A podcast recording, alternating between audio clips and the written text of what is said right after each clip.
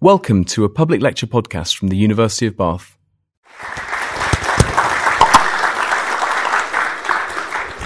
Can you hear me at the back? Excellent. Okay.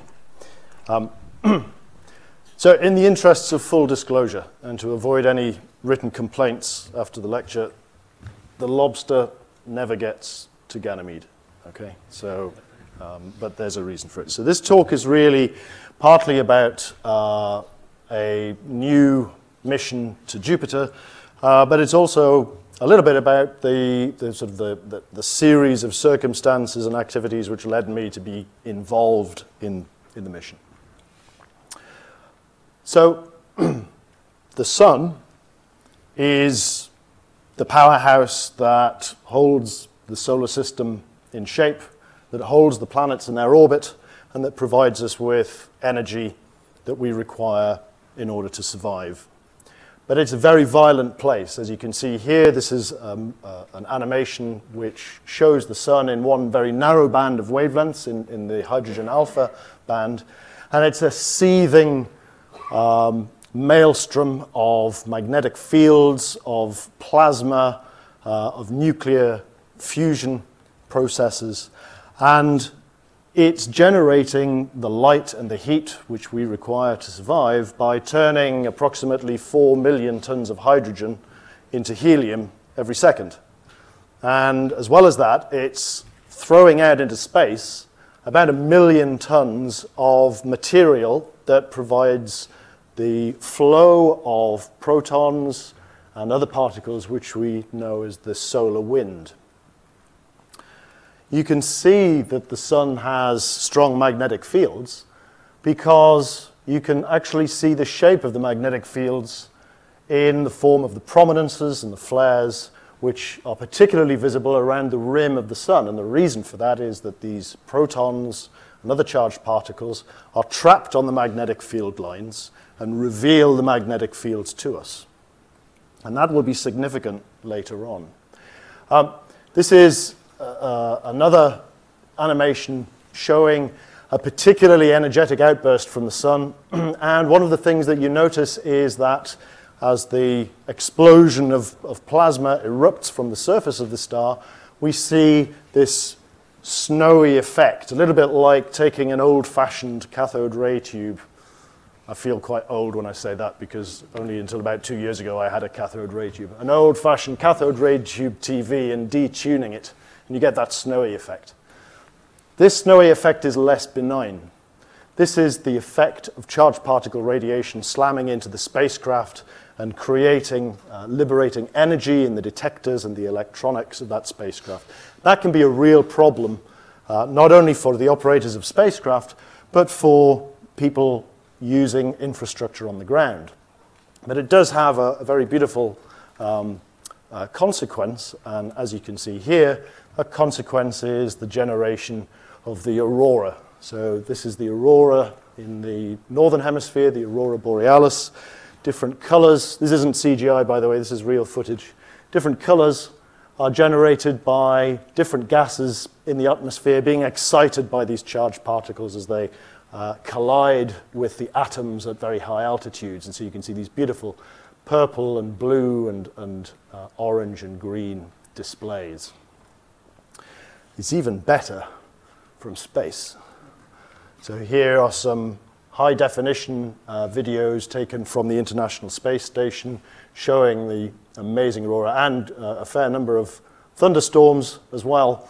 Um, and you can see in this sequence from a spacecraft called Image that the aurora are concentrated into an oval shaped zone around the northern pole and uh, a similar zone around the southern uh, uh, pole, which you can't see on this image, on this video. Uh, but you can see that it's a very dynamic system, lots and lots of uh, variability, which is created by the varying flow of particles coming from the sun and their interaction with the Earth's magnetic field. One of the reasons that we try to observe the aurora from space is that we um, like to look at the aurora not just in the visible range of wavelengths, but also at uh, shorter wavelengths, higher energies in the ultraviolet and the X ray. um, because those wavelengths can tell us about uh, uh, uh, uh processes going on within the auroral um, uh, systems that can't be revealed with visible wavelengths. And so this leads to some challenges when it comes to actually developing hardware to make those observations.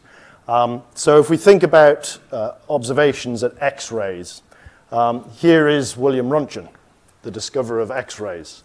Uh, a strange um, piece of happenstance, he developed an unexposed piece of film that he had in his laboratory and found that it was fogged and realized that, or made the connection between that fogging and some of the cathode ray apparatus that he was working on in his laboratory and inferred that he'd found some new invisible, hitherto undiscovered form of ray. And so he did whatever, whatever a self respecting scientist would do. He called to his wife and he said, I found this unknown source of radiation. If you'd just like to put your hand in there, um, uh, I'll take a photograph. And that's what he did. And this is Mrs. Röntgen's hand. This is the wedding ring. It remained on after he'd irradiated her. Um, and it, it embodies one of the properties of X rays that makes them so useful to us on the Earth, which is that X rays have a propensity to either pass through a medium or to be absorbed in the medium. They're not really known for their reflectivity.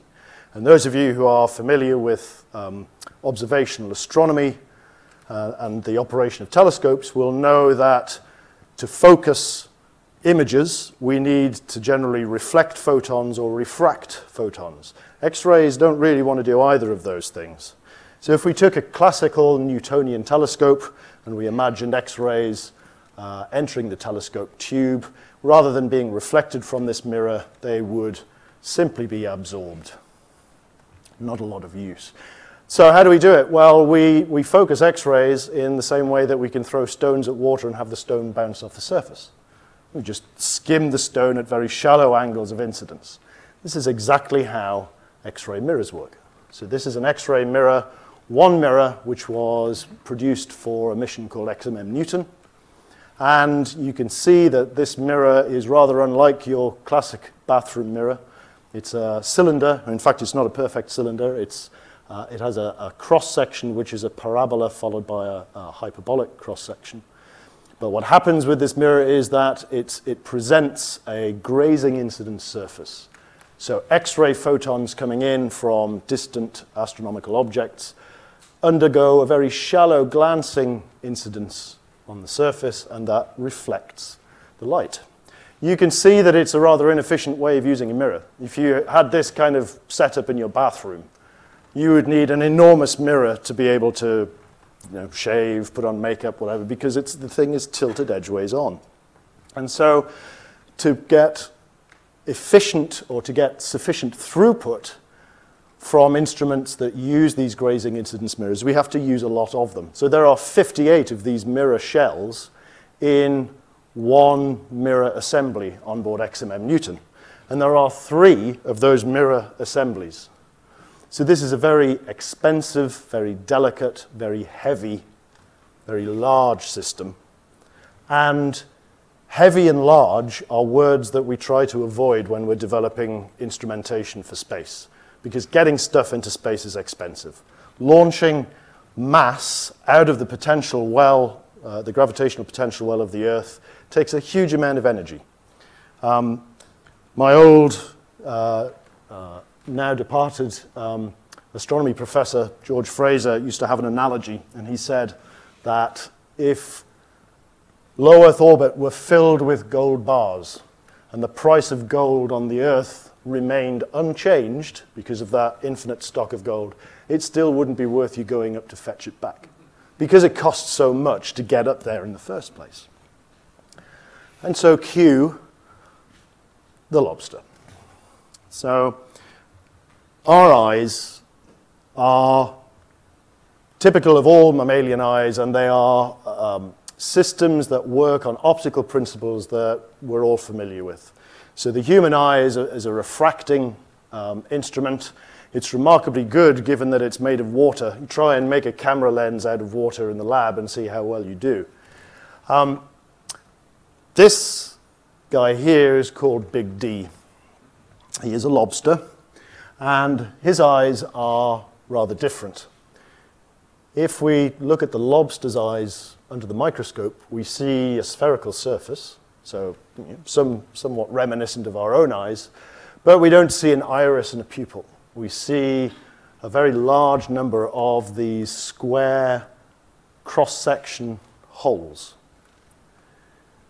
And if we look at those holes in greater detail, so these are electron microscope images of lobsters' eyes, um, you can see that they are square channels. And the way that the lobster eye works is through grazing incidence. So light enters the lobster's eye, so it has this spherically curved surface. You can see the holes here. And the light reflects off the walls of those square cross-section holes.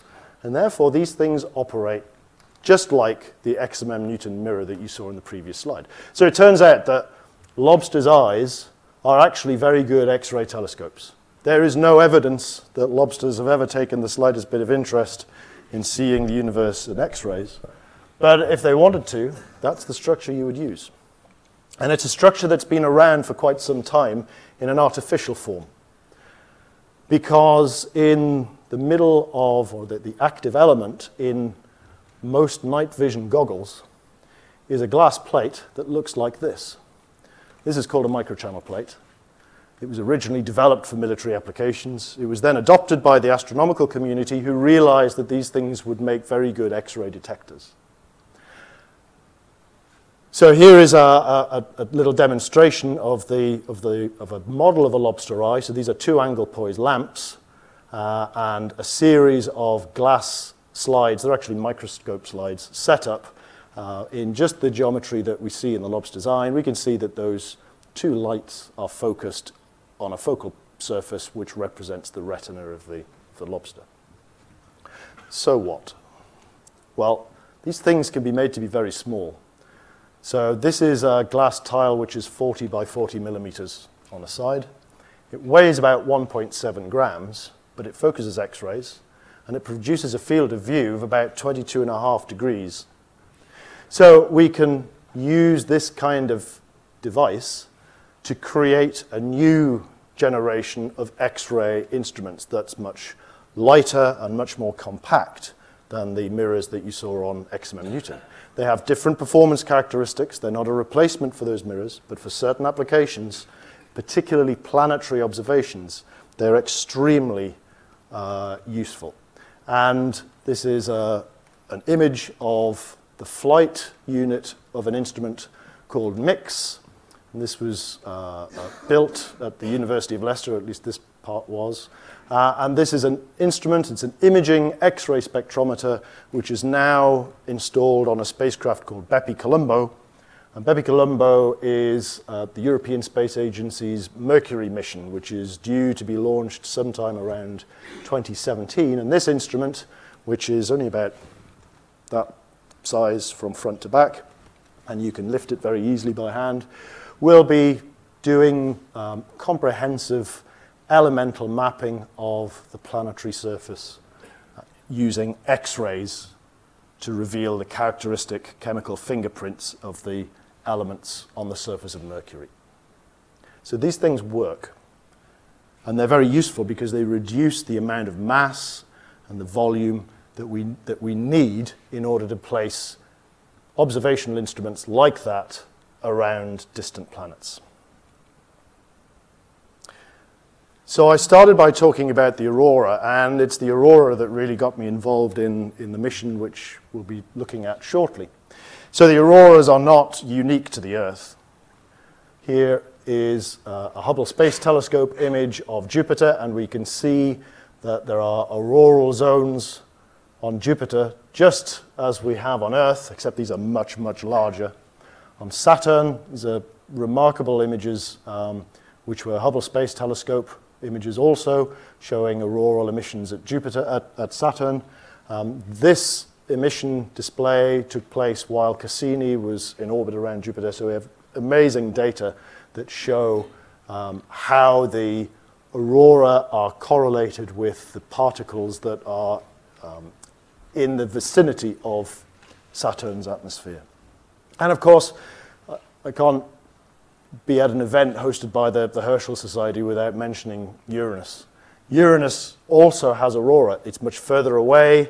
Um, the conditions are very different and they're very challenging to observe, but they are there. And these little yellow spots represent the aurora at, at Uranus. So while I was working on instrumentation for observation of the aurora at Earth, a colleague of mine, Emma Bunce, said, well, what if you could take your instrument and place it on a spacecraft that's going to go a little bit further away? What if you could send it to Jupiter, uh, which maybe sit up somewhat, uh, and started the, um, the journey which, uh, which I'm talking about today. So let's think a little bit about Jupiter. Now, I, I produced this slide um, for the benefit of people who maybe aren't familiar with, with the giant planet, and I'm aware that many of the people in this room probably know more about Jupiter than I do. So um, I apologize if this sounds condescending, but it's useful to work through some numbers. Um, large numbers like this are a little bit difficult to visualize, so we tend to think about them in terms that are relative to another object, and the classic object to use is the Earth. So Jupiter's radius is about 70,000 kilometers. Uh, in fact, it's 72,000 kilometers uh, equatorially.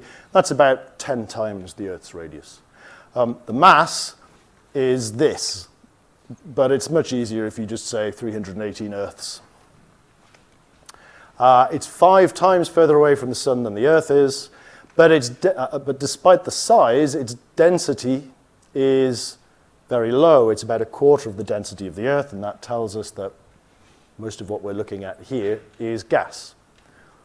Day length is 10 hours. It takes about 12 years to go around the Sun, and there are at least 67 moons, um, of which four are particularly famous. And they're famous because of this gentleman, Galileo, who didn't invent the telescope, he stole it, but nevertheless, uh, he put it to very good use. And one of the first objects that he turned his acquired telescope towards was Jupiter. And in this notebook, we see the beginnings of the turmoil that was to create enormous amounts of trouble for him uh, throughout the rest of his life. Because what Galileo showed when he observed Jupiter and recorded it in his notebook was that there are source, there are locations in the solar system that act as centers of motion other than the Earth.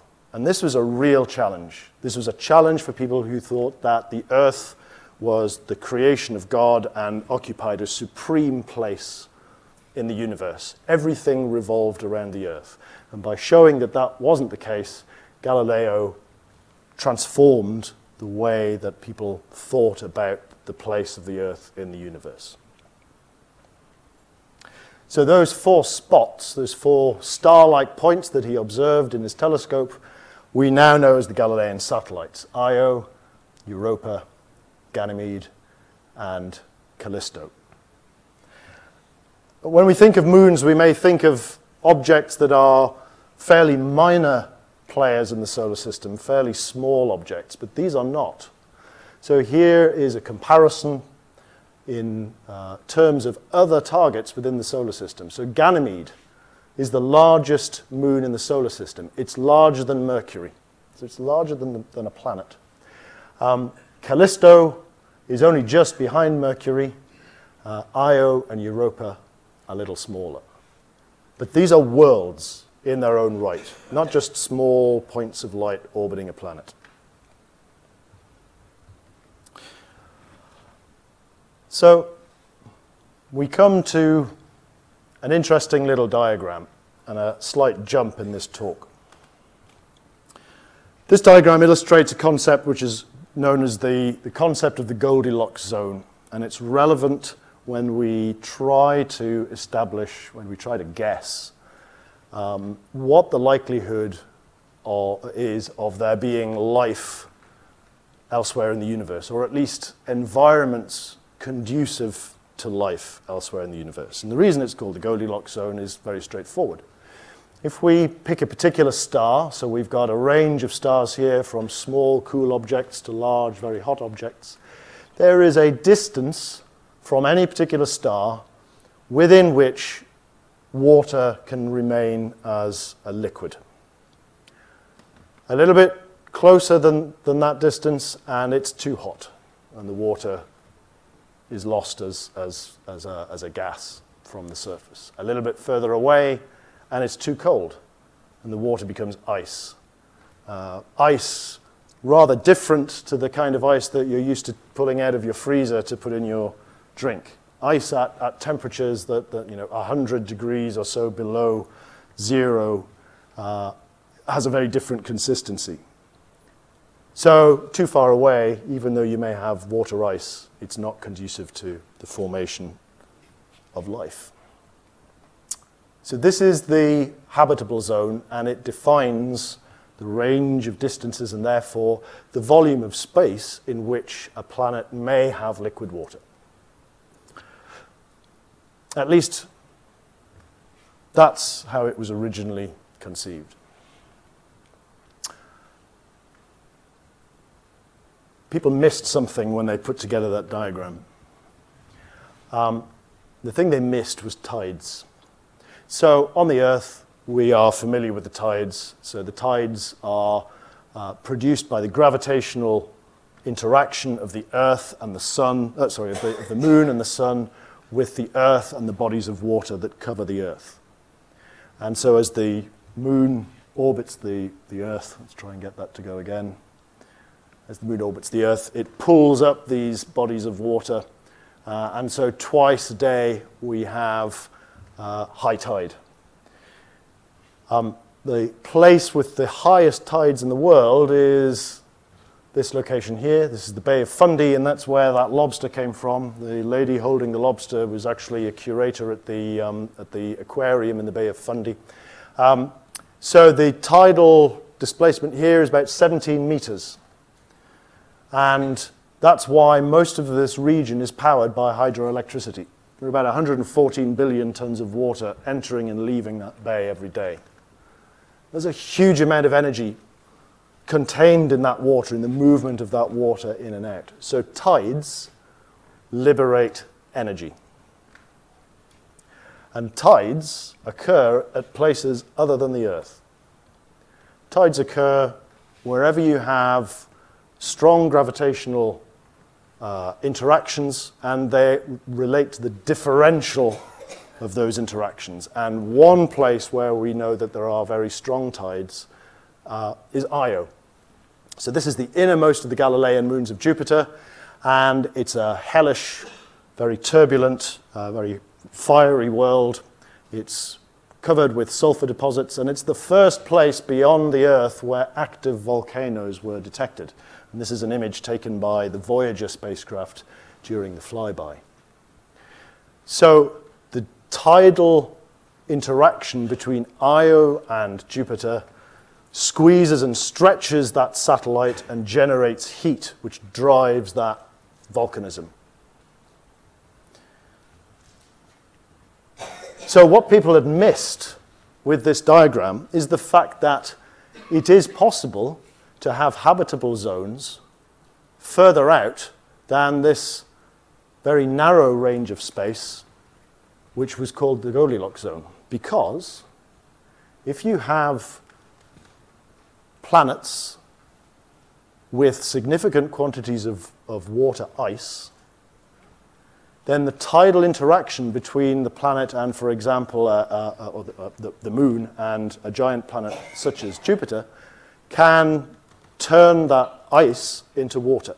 And it opens the possibility for there to be habitable liquid water zones protected by crusts of ice elsewhere in the solar system. And this becomes an absolutely enormous habitable zone. Even though those conditions may seem to us to be quite formidable, very little sunlight, extremely cold, um, we know from experience elsewhere that this is not necessarily a bar to life surviving. So, this is uh, a deep ocean thermal vent There's no sunlight here. The light that you see is produced by the submersible, which is imaging that um, outflow. But you can see that this is a, an area of warmth, so uh, volcanic activity, uh, geothermal activity beneath the surface of the, of the, uh, the ocean, beneath the ocean floor, is, is heating the water. And these are little oases of life. They're teeming with life, with, with crabs, with fish, uh, with microbes. No sunlight. This is a bacteria called uh, radiodurans, and that bacteria is capable of withstanding and surviving very strong uh, radiation environments. Radiation environments that are a thousand times more intense than the dose that would be lethal to a human being. This is Luna Surveyor, and in the background you can see um, the Apollo 12 uh, lunar module, and one of the objectives of Apollo 12 was to demonstrate precision landing. And the way that they demonstrated precision landing was to land next to a, a robotic lunar lander which had been sent to the moon about two years previously. And as you can see, they managed to do it. So they walked from the lunar lander to, to the surveyor. And when they got there, they removed a camera. And they took the camera back home. And when the camera was analyzed in the laboratory, they found bacteria on the lens. Where that bacteria came from is still not entirely clear. But one very uh, favored explanation is that it was contamination of the lens during the period when it was constructed in the laboratory on the Earth before it got to the moon. If that's the case, then those bacteria survived on the surface of the moon in vacuum with a strong thermal uh, variations and a radiation environment for two years. So these habitable zones being extended has an effect on the Drake equation. So the Drake equation is the series of educated guesses uh, that leads us to a number for the, uh, the uh, a value for the number of civilizations which may exist in the universe. And when I say educated guesses, I do mean educated guesses. But this uh, number here, NE, is affected by that Goldilocks zone extension. It's the, the average number of planets that may develop an ecosystem. In other words, the average number of planets which present an environment that could be conducive to life. Not necessarily on which life has begun, but which could be conducive to life. And if you have a large zone of space where liquid water can exist in a body, then NE goes up. So Jupiter has a direct link to the exploration and the further understanding of extrasolar planets because the Jupiter system embodies three of the five general classes of extrasolar planet which are known to exist. So, as well as gas giants, we have Earth like objects and these water worlds. Worlds where there may well be liquid water beneath an icy surface. So, Jupiter, in this respect, provides us with uh, a very convenient laboratory relatively close by that allows us to understand this range of extrasolar planet families. So, this was the motivation for uh, proposing a mission called Laplace, EJSM Laplace, to ESA's call for the first of the large observatory or L class missions. So, there was a, a series of proposals which were submitted in 2008. Uh, and JUICE, uh, Laplace was in competition with an X-ray observatory called Athena and a gravitational wave observatory called LISA. So it was a competitive process uh, which involved a number of reviews, a number of panel uh, interviews, and a, and a public presentation in Paris. And in May 2012, the selection was made and EJSM Laplace was selected to take that first L class mission ticket. So, what does EJSM Laplace look like? Well, first of all, um, the name has changed. So the name is now JUICE. We're not altogether happy with that name, uh, but the name stays. Um, this is a view of, or a CAD view of the spacecraft as it's currently designed.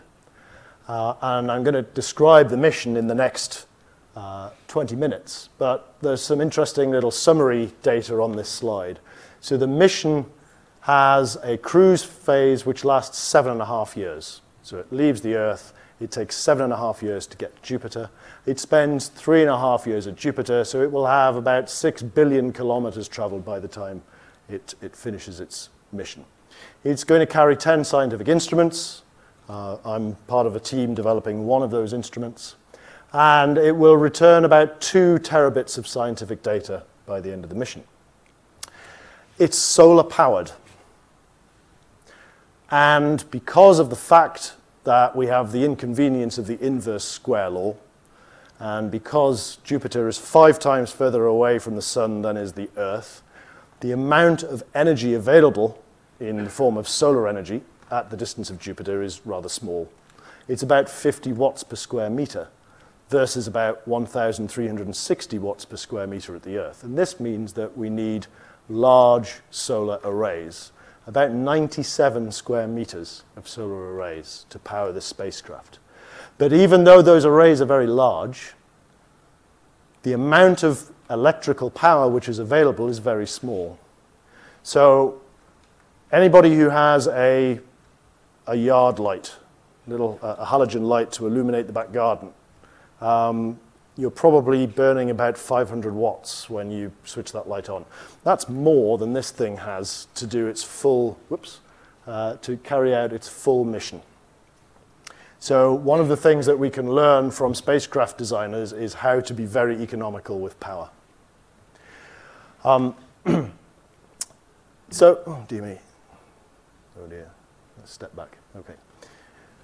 So in terms of size, this thing is about the, the body of the spacecraft is about the size of a, uh, of a, of a transit van. Um, the mass at launch is around about five tons, but that's the wet mass. So about 2.8 tons of that mass is fuel, and it's fuel that will be used to uh, conduct maneuvers during the cruise to Jupiter and, and once the system is in orbit around Jupiter. So on the next slide, uh, which is courtesy of Airbus, who are the industrial contractor that will be building the, um, the spacecraft structure, um, we've got uh, an exercise on how to build a planetary probe in three minutes. So this is the central cylinder, which is a, a composite material. And against the side of that, there are these cavities. Now, these are vaults and in those vaults are placed heat pipes to cool the systems. Uh, there's a fuel tank and a propulsion system, and then a series of pressurant tanks which drive the fuel into the combustion chamber. A few structural panels. Some of these are removed before flight, there to secure the system while it's being built. So this is a laser altimeter system, some thrusters to help point the, the spacecraft. This is the electrical harness. Harnesses are the wiring systems of the spacecraft. They're works of art. They retain their shape when they're not attached to the spacecraft. There's a real skill in, in, in building and, and installing these electrical systems. This is a boom. It's a long pole which is used to separate magnetically sensitive instruments from the main spacecraft. This is an optical bench, and it's the platform on which all of the imaging systems will be placed. So it's a very stable, dimensionally stable system uh, which holds the cameras and the optical assemblies. So this is a laser altimeter. These are navigation cameras.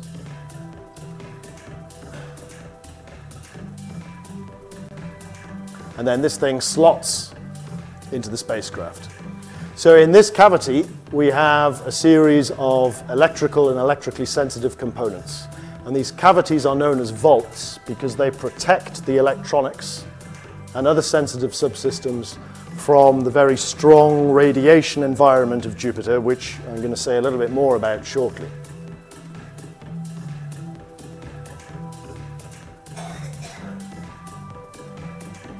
So each of these boxes contains computers and other electronic systems that feed each of the 10 scientific instruments on board.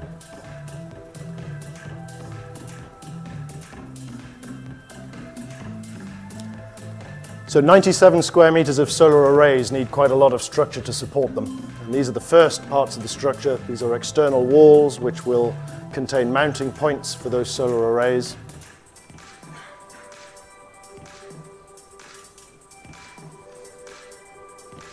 Here are a, set of instruments being installed. So there's a harness which connects those instruments to their partner electronics devices inside the vaults.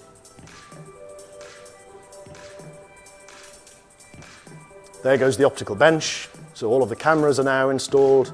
Here's the boom. This is all folded up during launch and it has to deploy once the system is in space. This is the high gain antenna. So it transmits all of the data acquired by the spacecraft back to Earth and also receives commands from space from, from Earth. You can see the shiny stuff which is co covering the spacecraft. This is multi-layer insulation. Whoops. And, uh, and, and we're moving on, apparently. So um, in 3 minutes 20 seconds, that's probably the, uh, the best job I can do in, in explaining what this spacecraft will look like. Um, how does it get there? Well, um, JUICE is following a path which was established in the early 70s, in fact, the late 60s and early 70s, um, by engineers at, uh, in the US who worked out the principles of gravitational flyby. So uh, this is the name of, the, of one of the, the physicists, the astrodynamicists, who during his PhD project worked out some solutions to this problem, and uh, my mind has just gone blank, and I cannot remember the guy's name. Um, but this is the very compact desktop computer which he used in order to uh, produce solutions that eventually led to the um, successful Pioneer and Voyager uh, missions. Um, nowadays, that kind of computing power is probably in the latest uh, mobile phone, or at least certainly on your desktop computer. Um, so interaction between the spacecraft and the gravitational field of a planet or a planetary moon can be used to change the, the direction of, of flight, to change the tra trajectory of the spacecraft, and also to remove or add energy to the spacecraft, at least in the reference frame of the Sun. And this is how JUICE will get to Jupiter and how JUICE will navigate its way around Jupiter once it arrives. So this um, rather messy diagram shows you um, some of the orbits which JUICE conducts during its mission. Each one of these lines represents a gravitational flyby of either Ganymede, Europa, or Callisto. And they are timed to the second with uh, flyby altitudes and locations which are calculated with great precision to produce a game of sort of cosmic snooker. Each of these maneuvers is designed to change the direction of the spacecraft and set it up for the next interaction. So the launch date for the spacecraft is currently scheduled for June 2022 with a backup date of August 2023. Uh, and it undertakes a set of flybys of Venus and the Earth on its way out to Jupiter to gain energy to allow it to reach the, uh, the, the, the giant planet. Once it gets there, it undertakes a series of flybys of Ganymede. And the reason that it does that is to lose energy. So when it gets to Jupiter, this thing is moving really fast. And the classic way of putting the brakes on is to burn a propulsion system, is to give it a delta V, a, a, a, velocity kick in the direction opposite to the direction of motion to take energy away from the spacecraft and allow it to slow down and enter orbit around the planet. That takes fuel, and fuel is mass, and we've already talked about how mass is, is a bad thing uh, in terms of, of spacecraft mission design. So, by exploiting the gravitational interaction of Ganymede, um, the orbit rings down. So, each interaction removes a little bit of energy from the orbit, and over the period of about 11 months, with a series of gravity assists from Ganymede, that orbit energy is removed and JUICE sinks into the um, range of distances in which we find the Galilean moons, which will occupy so much of the mission's uh, uh, objectives. It's not the whole objective.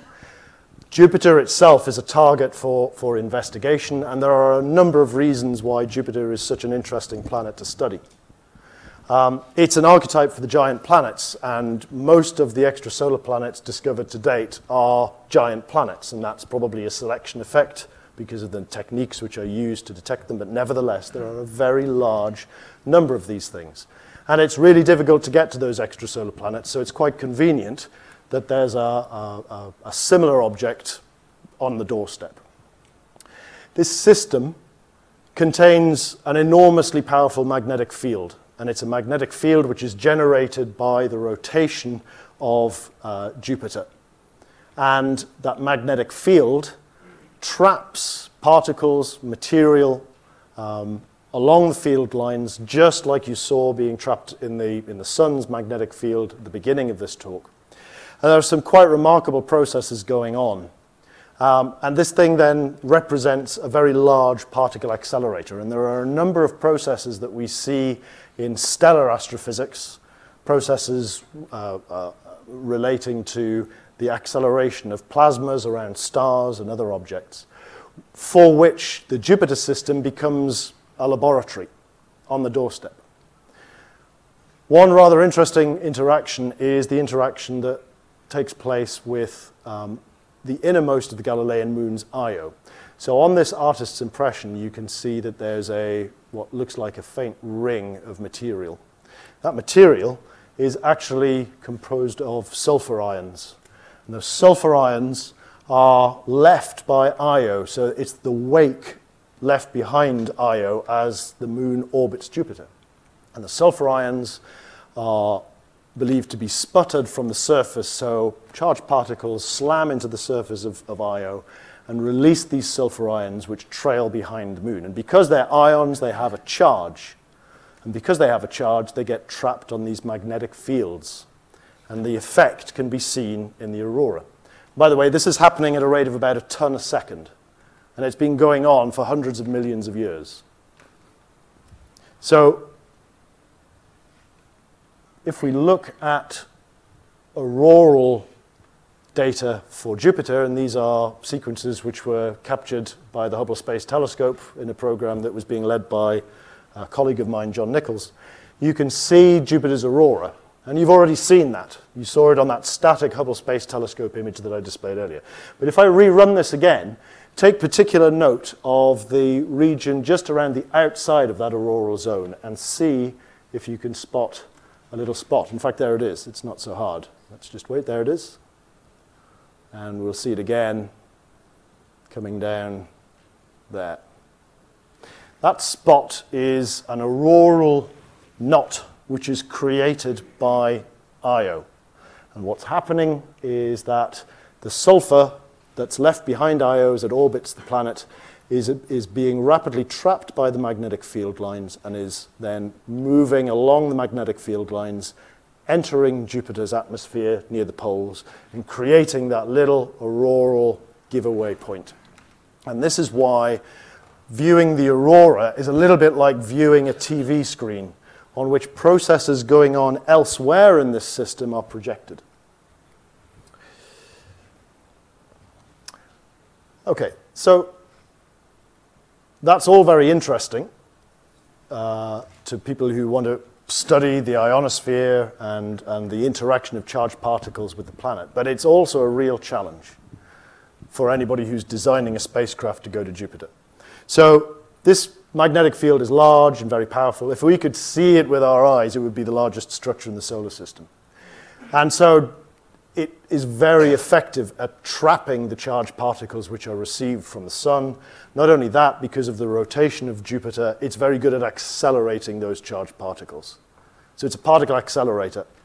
And therefore, any spacecraft which is flying within the Jupiter system experiences an extremely um, strong radiation field. And that radiation can damage and destroy spacecraft. And not just spacecraft, but it can destroy instrumentation as well. These are some little test pieces. These are glass samples which have been irradiated by uh, radiation uh, of energies lower than we expect to see at Jupiter. And you can see that radiation doesn't do great things for optical systems. Not only that, it creates problems for materials. It can change materials' properties. It can destroy electronic systems. It can cause hang-ups. Um, so if we took a standard piece of electronics, a, a laptop or a mobile phone, and you placed it in this kind of radiation environment, it would survive for a, a few seconds at most. This thing has to survive for three and a half years. So designing the radiation proofing of the spacecraft is, is important and is quite a challenging job. Uh, and it's done using a combination of testing in, in practical facilities and also modeling. So this is a machine which we use at, at Leicester um, to model the spacecraft, model the instrument designs, and the interactions between the, the charged particle radiation and the uh, hardware in order to understand how to design the spacecraft and the electronics to survive that, that environment. But let's come back then to the, the exploration of the, of, the, um, uh, of the moons. I think I've already um, uh, set out the, the story and the motivation. So Ganymede is the largest planet in the solar system, uh, largest moon in the solar system. So we think it has a deep ocean. It's probably the archetype of, of water worlds representative of most of the objects that will exist in that habitable zone. Callisto is a very different object, and one of the, the peculiar characteristics of Callisto is that it's not differentiated. So most of the targets that we, that we know of in the solar system, the moons and planets, have differentiated structures, so stratified layers uh, it, beneath the surface. Callisto, although it appears to have some kind of uh, ocean or, or, liquid layer underneath the, the icy surface, it seems to be pretty well mixed up.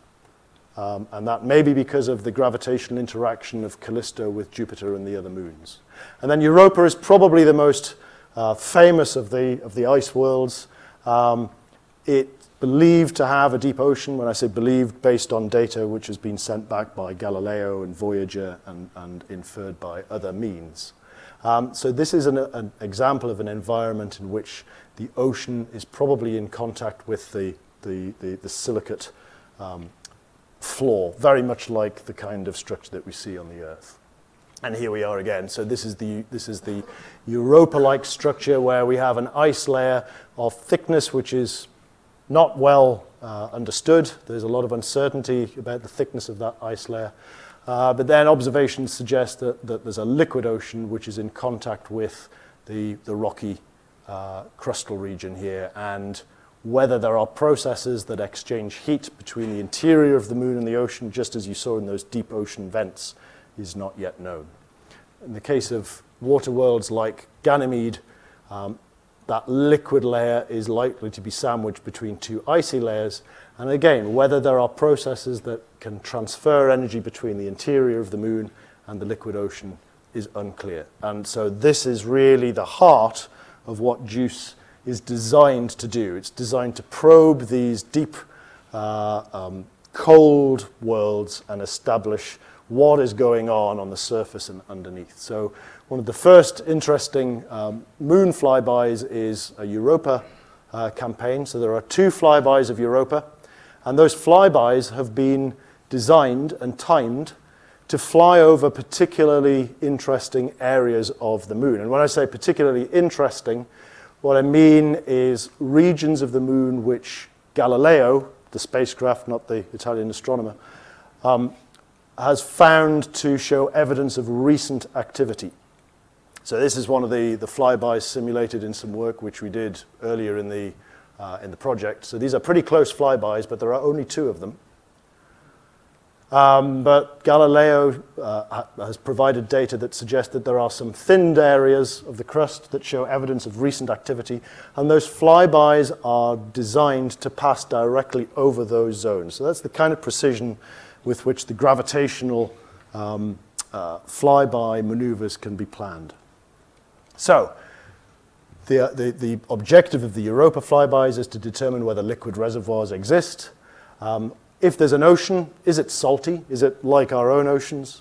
How thick is this ice layer? Um, and looking to the far future, is there a, an obvious location or set of locations which would be promising for future landing missions? The next thing that happens after those two Europa flybys is a series of flybys of Callisto. And that's important First of all, because we want to study Callisto, but we also exploit Callisto's gravitational interaction to crank the orbital inclination up. So without using any fuel, we can go from an equatorial orbit to a high inclination orbit where we get successively better and better views down on the northern and southern poles. So this is a way of exploiting gravitational interactions without burning fuel to explore a much wider range of, of, the, of the system. And Callisto, as I've already said, is a, a, rather enigmatic world. It's the oldest surface in the solar system. So it contains a record of processes that were going on very, very early on in the formation of the solar system. Um, its composition is not completely understood. Why it looks the way it does is not completely understood, and the nature of its ocean is not completely understood, despite the fact that space probes have already been through the Jupiter system. These are unknown parameters. And so I'm showing you this plot because it gives you an indication of how these flybys are planned by the, the mission planners.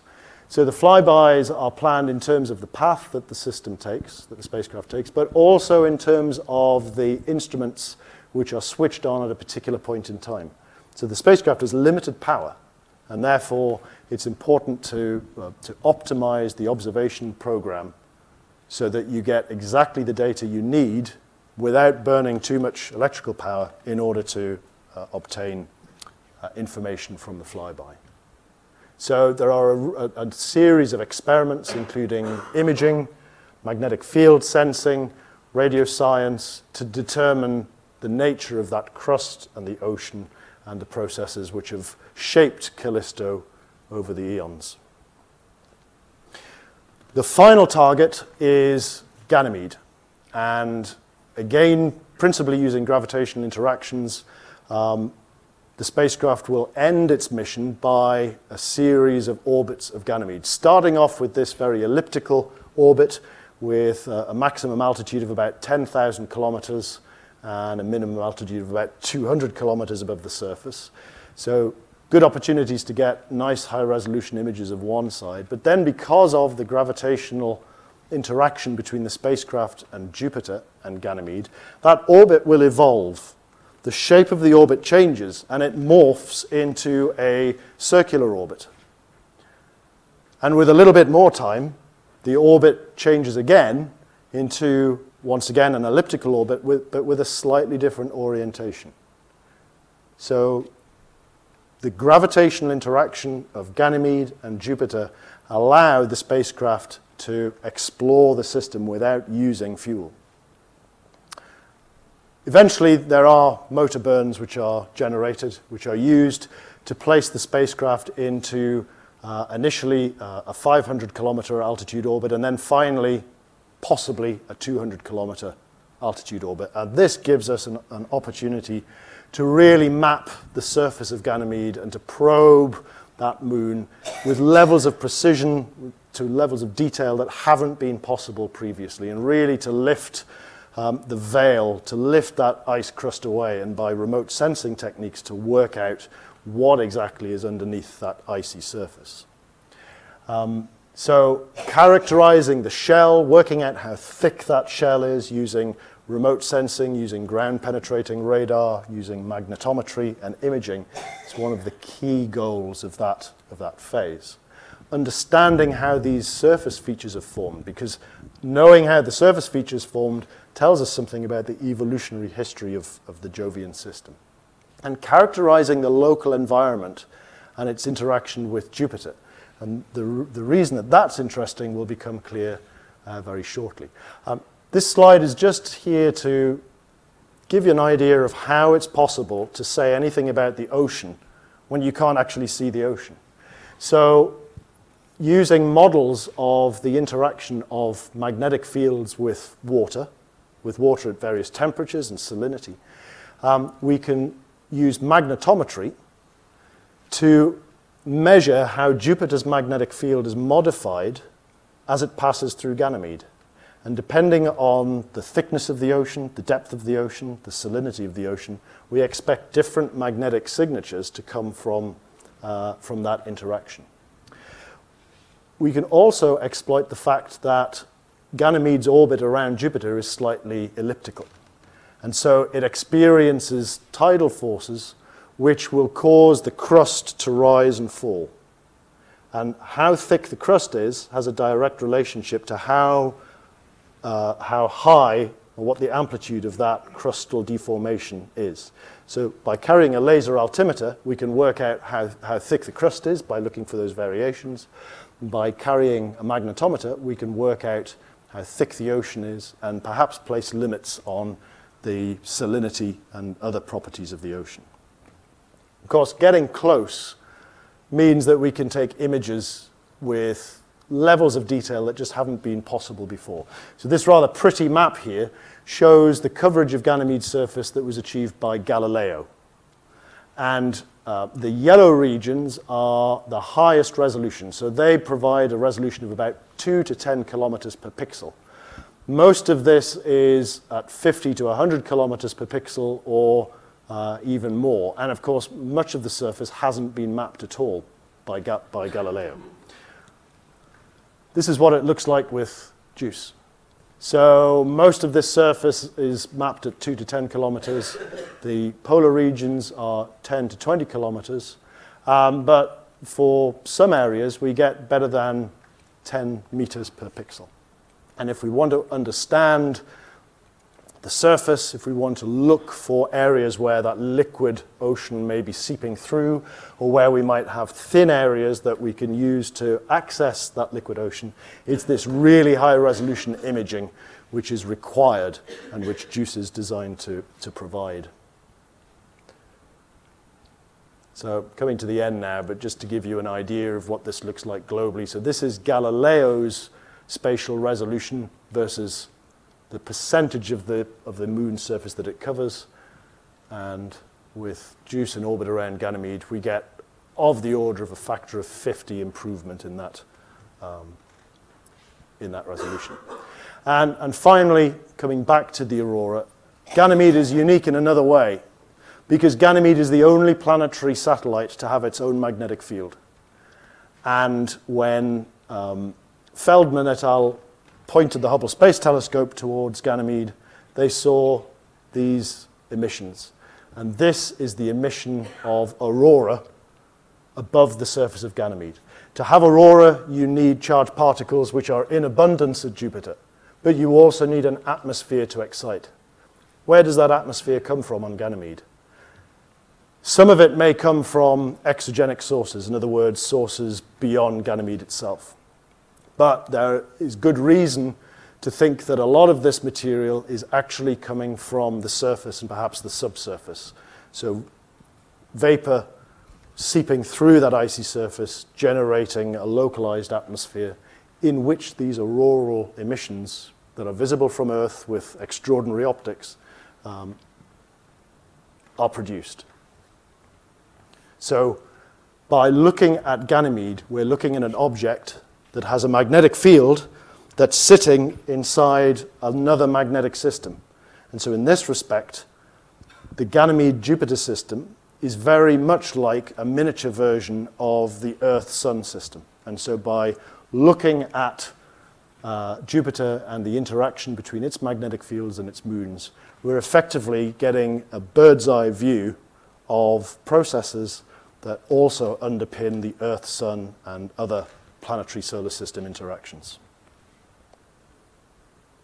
So the end of the mission is uh, a, a, a death plunge.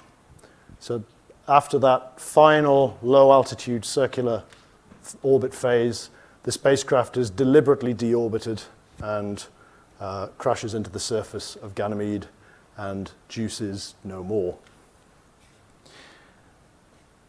Beyond JUICE, well, not necessarily beyond, but in parallel, um, there's Europa Clipper, which is a mission being developed by the US, and it's also due for launch around 2022, and its objective is to conduct a number of flybys of Europa to map out the surface of Europa in great detail, perhaps prepare for a future landing, perhaps carry a surface lander on it. That's still under debate. Of course, in the long term, the objective is actually to land on Europa.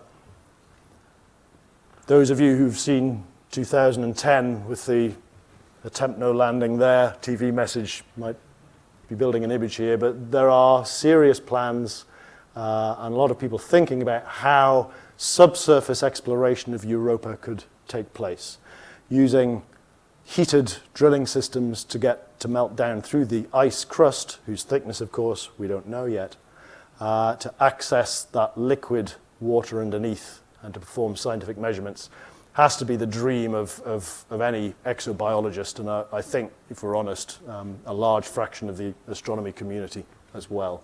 Uh, but this is a long way off in the future. So um, I am now at one hour, two minutes, and 17 seconds, so I think it's time for me to wrap up. But there, there's, I want to leave you with a message, and that is that um, these are really long timescale endeavors. All major space missions are. And JUICE really puts it in perspective. So it was, it was proposed in 2008. We're, we're building it now. It will be launched in 2022 or thereabouts. It gets to Jupiter in 2030. It finishes its mission in 2033. So if you think about this, most of the PhD students who are going to work on data from this are at primary school right now, which is why when we take this talk to primary schools, people seem to be quite interested. Their supervisors are already in secondary school. Um, they have time to go to university, realize they chose the wrong degree, uh, and to go back and do engineering or maths or physics instead. Um, some of their heads of department could be undergraduates in Bath.